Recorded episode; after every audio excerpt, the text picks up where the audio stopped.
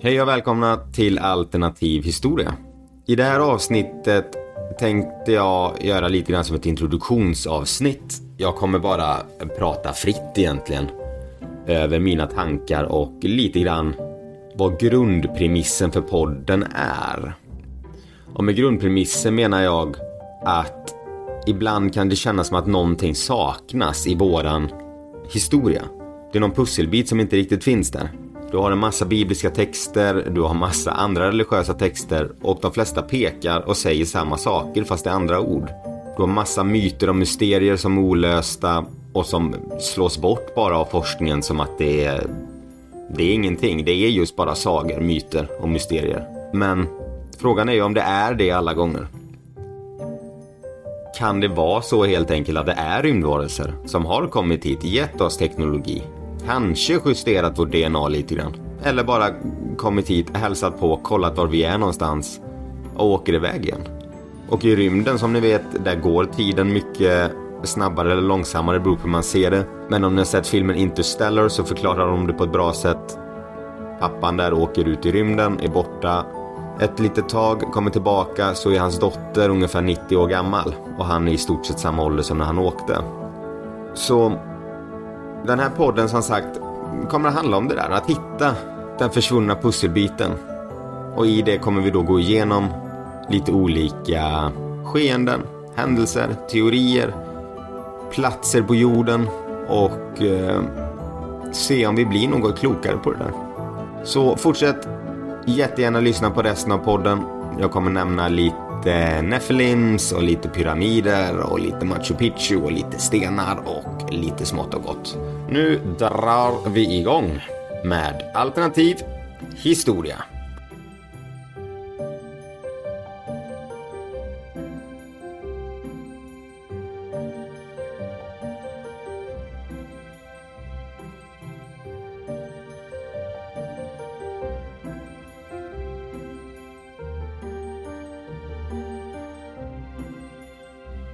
Så i den här podden är tanken att jag tänker ta upp någon grej varje avsnitt, någon händelse, någon biblisk skrift, någon, eh, något byggnadsverk någonstans som inte riktigt, eh, om vi säger så här då, där den konventionella förklaringarna känns ibland kanske lite långsökta eller eh, fåniga. De, de bär inte riktigt upp det hela.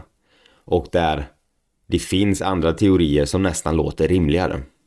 En av de här teorierna är att vi har besö varit besökta av rymdvarelser. Eller som de också kallas forntida astronauter. Och den teorin är att utomjordingar besökte jorden och interagerade med mänskligheten. De har byggt eller lärt oss bygga vissa byggnadsverk, exempelvis pyramiden i Egypten, stenstatyerna på Påskön, de har lärt oss utveckla teknologi och kunskap för att vi ska kunna bygga dessa monument. Och det är bland annat att de är riktade åt vissa stjärnbilder. Du, du har en matematik i de här som är svår även för dagens människor och då studerar vi ändå matematik i skolan. Det finns inga definitiva bevis på att rymdvarelser har besökt jorden. Men det finns som sagt teorier och vissa påståenden som säger att de har det. Ett exempel, förutom pyramiderna så finns Nazca-linjerna i Peru. De är ett system av geoglyfer som skapades av Nazca-kulturen mellan 500 f.Kr. och 500 efter Teorierna hävdar att linjerna är skapade av utomjordingar eftersom det skulle varit omöjligt för människor att skapa dem utan att kunna se dem från luften. Det är alltså mönster i marken eller på marken gjorda av stenar som du bara kan se ovanifrån. De upptäcktes först när vi började flyga flygplan. Då såg man de här och de är jättestora och någon ser ut som en rymdvarelse, vissa ser ut som djur, vissa är det liksom spiraler. Det är, det är ingen riktigt som vet varför de här gjordes. Och därav går ju då tanken att man vill kommunicera någonting till några där uppe så att de ska se ner. Det låter jättelogiskt tycker jag. Så hade jag ju också gjort. Blir du strandsatt på en ö så skriver du SOS med stenar just för att de ska kunna se dig uppifrån. Så att den där frågan är öppen för debatt. Det finns också vissa antika texter där det hänvisas till utomjordingar. eller med andra världar.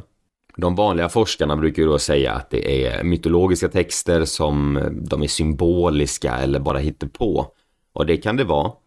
Men många av de här gamla texterna, de säger ofta samma saker. Det har kommit ner eh, personer från stjärnorna i eh, olika vagnar av eld och eh, lärt ut vissa kunskaper. Och du har nästan samma röda tråd i allt. Och där återkommer vi till pyramiderna, för där har vi Osiris. Osiris var en av de viktigaste gudarna i Egypten. Och enligt legenden sägs det att Osiris anlände till jorden från rymden och han hade stor kunskap och teknologi som han delade med sig av till egyptierna. Han lärde dem om jordbruk, astronomi, arkitektur och bidrog till att utveckla deras samhälle som är nu då följden av att vi har det som vi har det idag. Mer eller mindre då går teorin då ut på att innan så var vi mer eller mindre apor eller stenålders människor. Vi gick och slog stenar mot varandra och eh, på sin höjd gjorde stenar vassa så vi kunde skära djurhudar. Men någonting skedde väldigt fort. Tills där vi är idag. Den här bryggan. Många pratar om den eh, felande länken, säger man så? Från apa till människa. Likaså saknar man lite grann det här att när skedde det här riktiga skiftet från stenåldersmänniskorna till den moderna människan? Och där är då teorin att en rymdvarelse, gudar som man också kan kalla dem, kom ner antingen, vissa teorier är genmanipulerade. Vissa teorier är att de har eh, förökat sig, alltså haft sex med människorna. Vissa teorier är att de bara har lärt ut kunskapen. Exempelvis så har du texter från Edfu-templet. Där står det då att, eller de hänvisar till att utomjordingar har besökt jorden och interagerat med mänskligheten.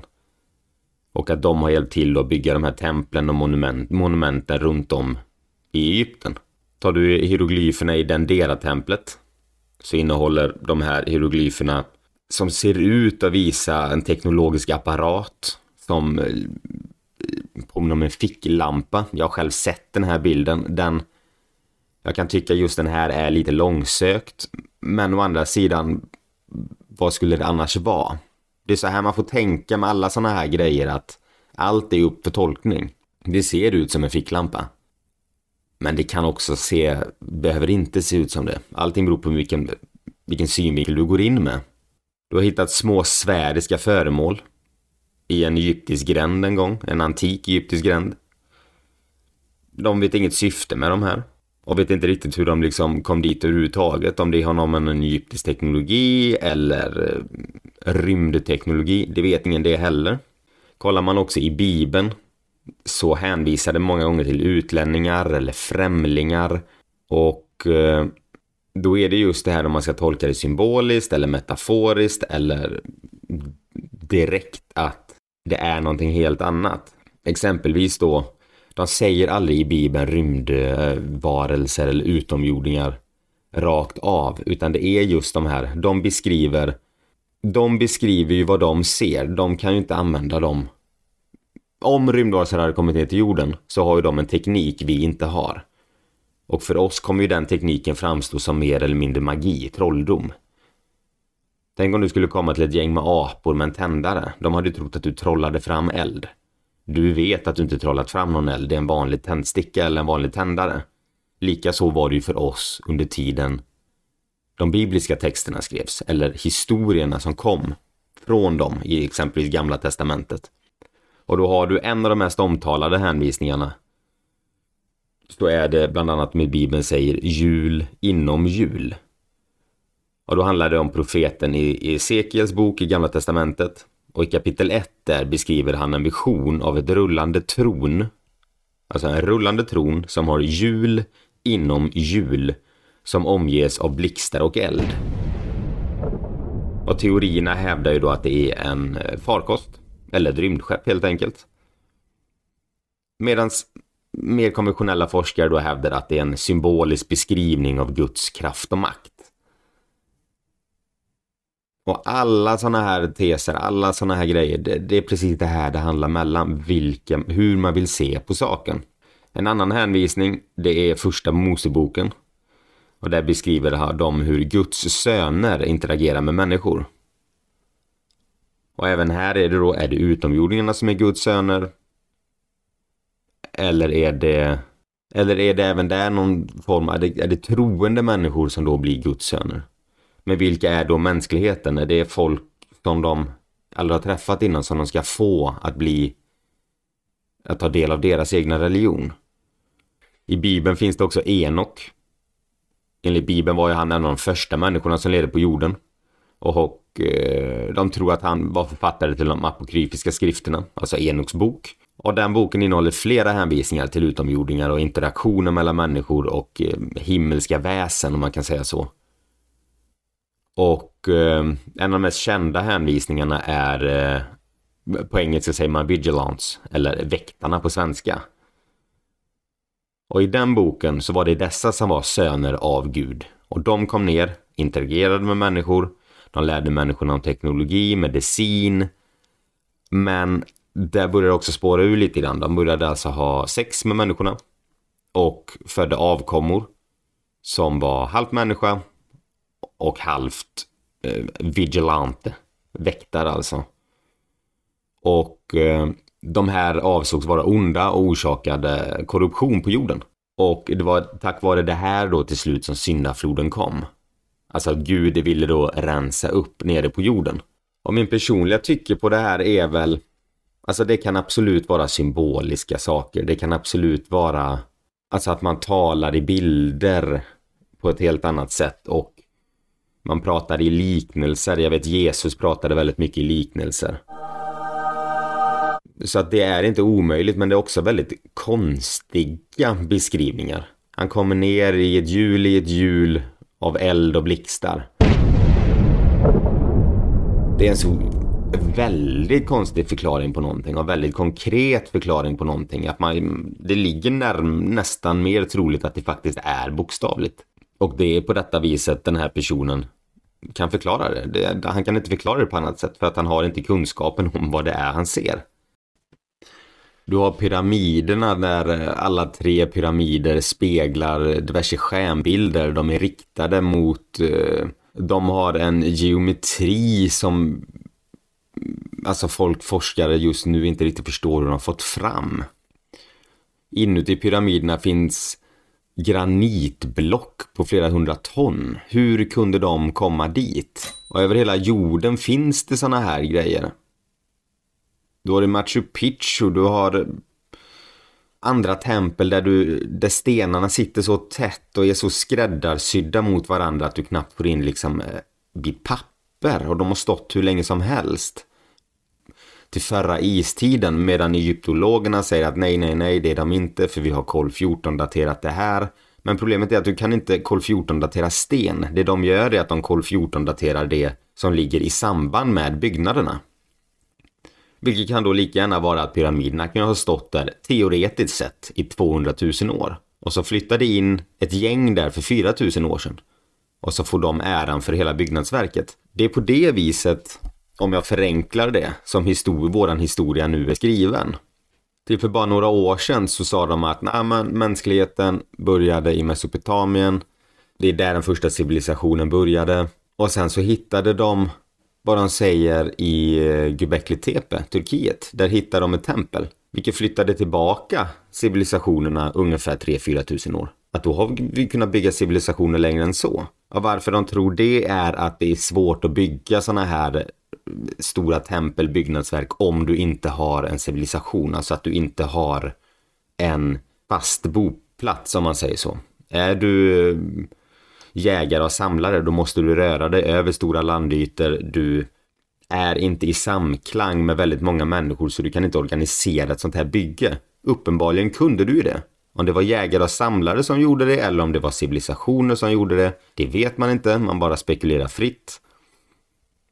Väldigt många texter hänvisar som sagt till den stora syndafloden och att väldigt mycket försvann då, byggnadsverk, civilisationer du har Atlantis exempelvis på någonting sånt som försvann. Platon nämnde det. Vi lyssnar på väldigt mycket om Platon, men just Atlantis vill vi inte lyssna på. Varför vet jag inte där heller. Ehm, och väldigt mycket av det här hänvisas till ungefär 10 000. Till den förra istiden. 10 000 år före Kristus ungefär. Och varför skulle det inte kunna vara så? Isen smälte, stora översvämningar skedde. Väldigt många av de här byggnadsverken, civilisationerna etc. kan ligga på havets botten idag. Om man hittar då och då saker på havets botten. Det var inte så länge sedan i Portugal där det var en fiskare som med ekolod hittade en pyramidformning. Han tog dit pressen på det där och eh, till slut så undersökte de det lite motvilligt forskarna och såg att ja, det är en pyramidstruktur. De säger att den är naturligt formad men tittar man på bilderna så ser man att det behöver den inte alls vara. Det är snarare så att den ser byggd ut. Varje gång, varje gång det blir den här stora torkan i olika delar av världen och vattnet kryper undan så hittar man i grott, så hittar man grottmålningar, man kan hitta, man hittar saker som har legat under vatten innan. Och det jag kan ha svårt för i resonemanget i samhället idag det är att man man vet hela tiden. Forskarna idag och historikerna, de vet att så är det inte för vi har inte hittat någonting om det. Men bara för man inte har hittat någonting om det så vet man inte. Man kan tro, men man vet inte. Men det är den retoriken de använder. De dumförklarar alla som har någon annan teori. Men samtidigt så har ju alla samma mål. Man vill ha, vi vill ha reda på vårat ursprung som mänsklighet. Sen finns det vissa teorier som är, är väldigt... Eh, de är, eh, de är väldigt långsökta eller väldigt fantasifulla och det, absolut, de kan ju stämma men de, många kan själv ha väldigt svårt att tro på. Utan min take på det här, det är nog snarare bara det att jag, jag tycker det saknas en pusselbit. Massa olika delar av världen så har vi samma byggnader, vi har alltså pyramider. De byggs på nästan samma sätt, alltså väldigt duktiga hantverkare med sten. Som jag sa innan, du, du får inte ens in ett papper mellan dem. Vissa är liksom, i en, en sten så är det skärt former, precis som att du skulle ha klippt det med en sax och pusslat in. Det är liksom små pusselbitar nästan de har gjort av vissa stenar. Och det kan vi knappt göra idag om du inte har en stor borr och du ska hacka och sådär. Och då är frågan, satt det då 300 man dygnet runt och gjorde det, så finns det en förklaring på det. Men samtidigt, energi fanns inte överflödig matväg och det är ganska resursslösande också bara för att göra det med en sten. Och du har pyramidformen. Forskarna säger att det är det sättet och, och även här, jag förstår logiken, jag förstår logiken i alla resonemang, oftast. Men anledningen att det är pyramider överallt, det är det naturliga sättet att bygga högt. Tittar man på ett barn så gör de också pyramider. De lägger sand på sand, på sand, på sand. Då blir det en naturlig pyramid. På toppen så rinner det ner längs sidorna och så blir den då strutformad. Men jag tycker också det gör det väldigt enkelt för sig. För när de har byggt en pyramid en gång vill man då inte utveckla och bygga på massa olika sätt med? Varför är det just de här som är så framträdande överallt? Och de här började poppa upp nästan samma tider. Och det är väl det här den här podden kommer handla om lite grann. Sökande efter den här pusselbiten. Vad det är vi saknar i våran historia som gör att vi kan se hela, hela våran utveckling. För det finns hål där i, det tror jag vi alla kan hålla med om. Vem har inte suttit hemma ibland bara och filosoferat? Man tittar på något program någonstans och så ser man för 15-20 tusen år sedan man sprang runt med en djurhud och man slaktade något djur någonstans och man... Ja, ah, det var liksom ingenting. Till hur man kom dit man kom idag. Det finns ju något som kallas en exponentiell tillväxt, vilket innebär att idag tar vi vid där vi avslutade igår och att vi då skickar vidare vår kunskap hela tiden. Så det går fortare och fortare, snabbare och snabbare hela tiden att lära oss nytt och att då växa. Det är därför då till exempel om vi tar bara de sista hundra år sedan om jag tittar det här steget vi har tagit. Även om man undrar hur vissa av de här stegen kunde tas så ser man ändå att det man, man förstår den utvecklingen lite grann. Men samtidigt så det är svårt att få en kurva som bara spikar rakt uppåt. Vi hade en väldigt blomstrande mänsklighet när det var romarriket och vi hade avlopp och en väldigt civiliserad stad. Väldigt mycket kunskap, eh, filosofer, allting. Sen gick vi in i den mörka medeltiden. Och då helt plötsligt så försvann allt det där. Då eh, tömde man liksom hinkar med bajs på gatan och slängde utanför huset? Och varför skulle inte det ett sånt här bortfall ha skett för 10-20 tusen år sedan också? Det är väl som sagt vad denna podden kommer att handla om. Det kommer att handla om ett ämne varje avsnitt där jag kommer fördjupa mig. Nu har jag bara pratat fritt om själva, Eh, om den röda tråden. Vi kommer gå igenom allt från pyramiderna till Machu Picchu till eh, stjärnkonstellationer till eh, The Watchers eh, och allt vad det nu kan heta. Gå igenom bibliska texter, vi kommer kunna tolka det lite grann och se om man till slut kan få någon klarhet i det. Och kan man inte det så kan man väl bara underhållas och låta fantasin flöda.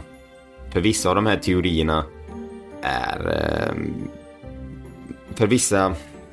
Och vare sig man tror på det eller inte tror på det så det spelar liksom ingen roll. Det är bara, det är bara kul att lyssna och fantisera.